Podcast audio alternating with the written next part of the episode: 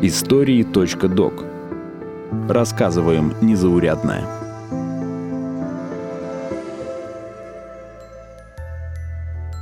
Понимаете, у нас традиция. Каждый год 31 декабря мы с друзьями ходим в баню, моемся.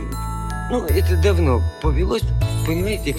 Всем привет! Меня зовут Полина Панина, и это эпизод истории.док про новогодние традиции. Про то, как на праздничном столе появились обязательные мандарины, какой все-таки состав у салата оливье, откуда возник обычай запускать фейерверки и как вообще встречали Новый год сто лет назад.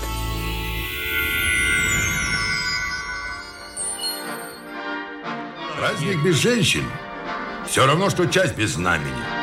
Вроде бы все на месте, а чего-то не хватает. Ну? А не хватает гордости.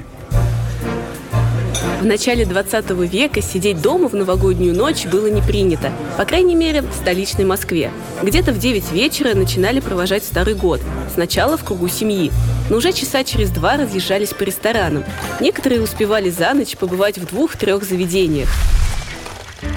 Самые популярные места Москвы того времени – это гостиница «Метрополь», рестораны «Прага», «Яр» и «Стрельна». Из того, что попроще – «Альпийская роза», «Большая московская гостиница», «Славянский базар» и другие – новогоднюю ночь рестораны старались принять как можно больше гостей. В залы приносили дополнительные столики и стулья, так что пройти там было сложновато. В Праге помещалось около 500 человек, в метрополии 1700, а в Стрельне обычно гуляло 2000 гостей.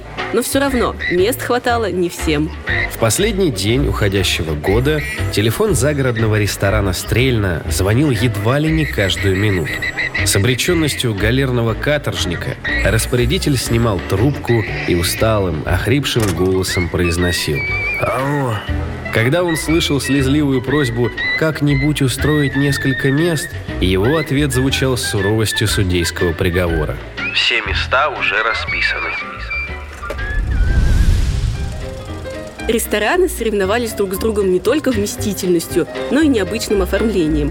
Стрельна представляла собой практически ботанический сад со стеклянными стенами и потолком, песчаными тропинками, беседками, семиметровыми пальмами и другими тропическими растениями. Там же построили гроты, небольшие скалы, фонтаны и огромный бассейн, в котором плавала живая рыба. Можно было показать официанту на приглянувшегося осетра или налима. Его вылавливали, готовили и тут же подавали на стол. Правда, в новогоднюю ночь посетители иногда порывались выловить рыбу сами, салфетками или вовсе голыми руками. Ну, за рыбалку. По слухам, швейцары в Стрельне всегда имели при себе кусочек мела и могли написать на спине какого-нибудь особенно перебравшего гостя его домашний адрес, чтобы тот не уснул и не замерз в московских сугробах, а точно добрался до дома. Ну, за понимание. Последнюю ночь 1910 года Метрополь, не желавший уступать в оригинальности, устроил авиационный карнавал. В центре ресторана подвесили огромный дирижабль, на который выдрузили транспарант с новым 1911 годом. В других залах под потолками парили модели аэропланов. Внутри ресторана весь цвет промышленной и заводской плутократии Московского района. Москвы, Иваново-Вознесенска, Серпухова, Коломны, Орехово-Зуева. Но титулованной Москвы здесь почти не видно.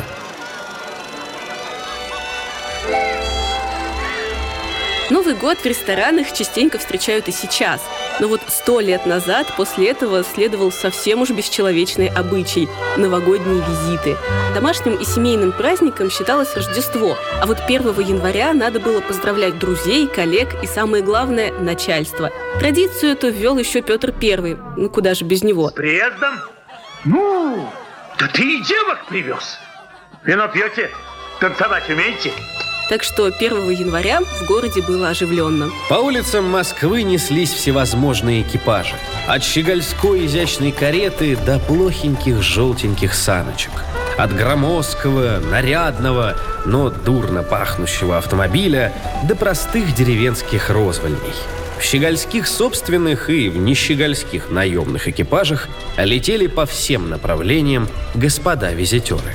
Визитеры побогаче нанимали себе экипаж сразу на весь день и ездили от одного начальника к другому, выражая свое глубочайшее почтение. Никакого праздничного стола таким гостям не накрывали, угощали только чаем.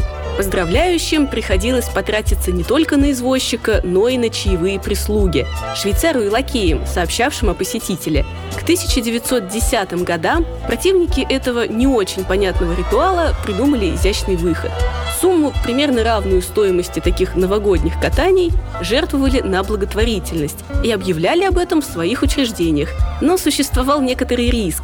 Нельзя было угадать, обидится ли на это оставшийся без поздравления начальник и будут ли какие-то последствия. Если говорить о более привычных нам вещах и обычаях, то вот новогодние мандарины были и сто лет назад. Правда, тогда они считались очень дорогим фруктом. В богатых семьях мандарины заворачивали в золотую или серебряную фольгу и подвешивали на елку. Впервые мандарины привезли в Россию в 1870-х годах, причем из не особо южных краев, из Германии. Спустя 20 лет появились морозостойкие сорта, которые стали выращивать в Абхазии и Кахетии. С этих плантаций они оказывались в Москве как раз к декабрю. Но по-настоящему народными и доступными мандарины стали где-то в 60-х годах прошлого века – Считается, что случилось это благодаря советской делегации, которая в 1963 году прибыла в Марокко обсудить разработку месторождения фосфоритов. Одному из делегатов так понравились местные фрукты, что пару ящиков мандаринов он прихватил с собой. Первое грузовое судно с мандаринами прибыло в Ленинградский морской порт в декабре того же года. Постепенно поставки наладили. В Марокко отправлялись тракторы и удобрения. Взамен этого из Африки доставляли мандарины – у того факта, что мандарин стал одним из главных символов Нового года, довольно простое объяснение. Период созревания фруктов приходится на конец осени и зиму. В это же время их привозят в Россию, так что иногда ощущение приближающихся новогодних праздников вызывают именно первые мандарины на прилавках. Поспорить с ними за звание главного съедобного символа Нового года может разве что салат оливье. Его упоминал еще Владимир Гелеровский в книге «Москва и москвичи». Считалось особым шиком, когда обеды готовил повар-француз Оливье, еще тогда прославившийся изобретенным им салатом Оливье, без которого обед не в обед и тайну которого не открывал. Как ни старались гурманы, не выходило. То, да не то. Француз Оливье был шеф-поваром ресторана «Эрмитаж», который располагался на Трубной площади. Оливье – это, кстати, фамилия. Звали человека, так сильно повлиявшего на русскую кухню, простым французским именем Люсьен.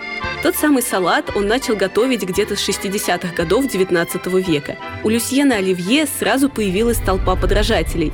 В нескольких ресторанах пытались повторить блюдо и включить его в собственное меню. К концу XIX века рецепт салата все же появляется в кулинарных книгах.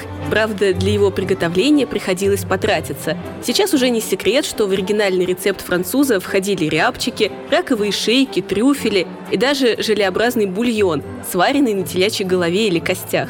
Но весь секрет заключался в соусе, таком прообразе современного майонеза. В Советском Союзе в 30-е годы появляется салат столичный. По идее, вариация оливье, но уже с зеленым горошком, без трюфелей и рябчиков. Еще больше творчества предлагала кулинарная книга о вкусной и здоровой пище. В зависимости от года издания в рецепте то появлялись, то исчезали яблоки, цветная капуста, морковь, листья зеленого салата, крабы и сельдерей. В какой-то момент вернулись рябчики, но почему-то в компании фасоли и помидоров. Путаница добавлял совет, что если какого-то ингредиента не хватает, просто замените его чем-то другим, по вкусу. Так и получилось, что сейчас рецепт салата оливье уже семейная традиция, которая передается из поколения в поколение. Вариантов тут уйма, и каждый правильный. Попробуем тот салат. Этот? А я его уже пробовала. Я такой салат делаю лучше, чем твоя жена. Туда надо добавлять тертое яблочко. Основной конкурент оливье, хотя серьезно, какие у него могут быть конкуренты, это так называемый салат крабовый. С ним история еще более запутанная, и без книги о вкусной и здоровой пище тоже не обошлось. Кто точно придумал этот салат, неизвестно. Есть версия, что у рецепта американские корни, а его настоящее имя – крабовый салат Луи или король всех салатов. Такой действительно появился в США в начале 20 века, но вот рецепт уж слишком отличается – Краб Луи, как его еще называют, включает в себя зеленый салат, помидоры, иногда спаржу и оливки, ну и соус на основе чили. В Советском Союзе более-менее современная вариация крабового салата появилась в 80-е годы. До этого в кулинарных книгах в основном перепечатывали дореволюционные рецепты блюд с крабовым мясом, хотя и подправленные советскими пищевыми технологами. Не пойдем к Таняну. Нет, Галя, это неудобно. Нет, ну что ты, мы же договорились. Ну, это мои друзья. И потом, ты же салат уже приготовила из крабов, а я так люблю крабы. Зато у селедки под шубой, третьего обязательного новогоднего салата, есть целая сага о создании. Рецепты овощного салата с рыбой встречаются в скандинавских странах, в английской кулинарной книге 19 века, да и в русской кухне было что-то вроде винегрета с селедкой. Но по легенде шубу изобрел кто-то по имени Анастас Богомилов – есть даже точная дата – 1918 год. Богомилов был хозяином трактира и, учитывая сложную ситуацию в стране, несколько опасался за свое заведение. К нему часто заглядывали представители разных социальных классов и политических взглядов. Под воздействием алкоголя посетители быстро переходили от философских бесед к выяснению отношений. Вот тут и появляется блюдо мира – селедка под шубой – во-первых, это довольно недорогая еда, которая помогала гостям трактира подольше оставаться трезвыми. Во-вторых, в шубе заключался глубокий символизм. Якобы каждый слой подразумевал определенный социальный класс. Их всех объединял один салат, а название расшифровывалось как «шовинизму и упадку, бойкот и анафема». Историки кухни на легенду о творческом трактирщике смотрят весьма скептически. По их версии, селедка под шубой стала особенно популярной с середины 70-х, а первые ее упоминания в привычном для нас виде нашли в технологических картах для общественного питания. Еще одна новогодняя традиция, для разнообразия не кулинарная, это фейерверки – Упоминания о них встречаются уже с XIV века, но первый, можно сказать, официально зафиксированный фейерверк пошел в Устюге в 1674 году. Большим любителем потешных огней был Петр I, которому не хватало роли простого зрителя. Он придумывал эскизы, как должно выглядеть это огненное зрелище, и даже изобретал смеси для огней. В годы его правления фейерверки устраивали в каждый значимый праздник. На эти представления тратили огромные суммы денег, не только на порох, но и на декорации. Строили макеты зданий, которым в итоге предстояло сгореть.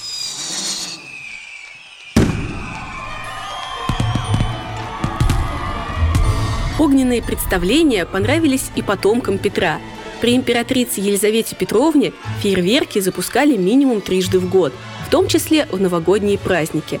При Екатерине II вышла целая книга про искусство и технологии огненных представлений. Постепенно пиротехнические представления стали устраивать не только по государственной инициативе, но и своими силами. В конце XIX века новогодние фейерверки начали запускать на Воробьевых горах – их устраивал владелец местного ресторана у Крымкина. Но благодаря удачному расположению, в новогоднюю ночь это огненное представление было видно даже из центра столицы.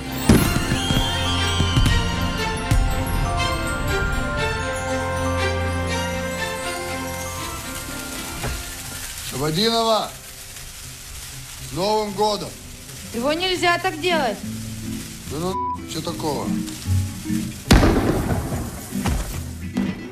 Новогодний мой вальс звучит Новогодней седой ночи А за окнами снег шуршит Хлопьев маленькие мечи. Я не знаю, который год Мы встречаем с тобой вдвоем. Я гитару беру и вот мы тихонько уже поем.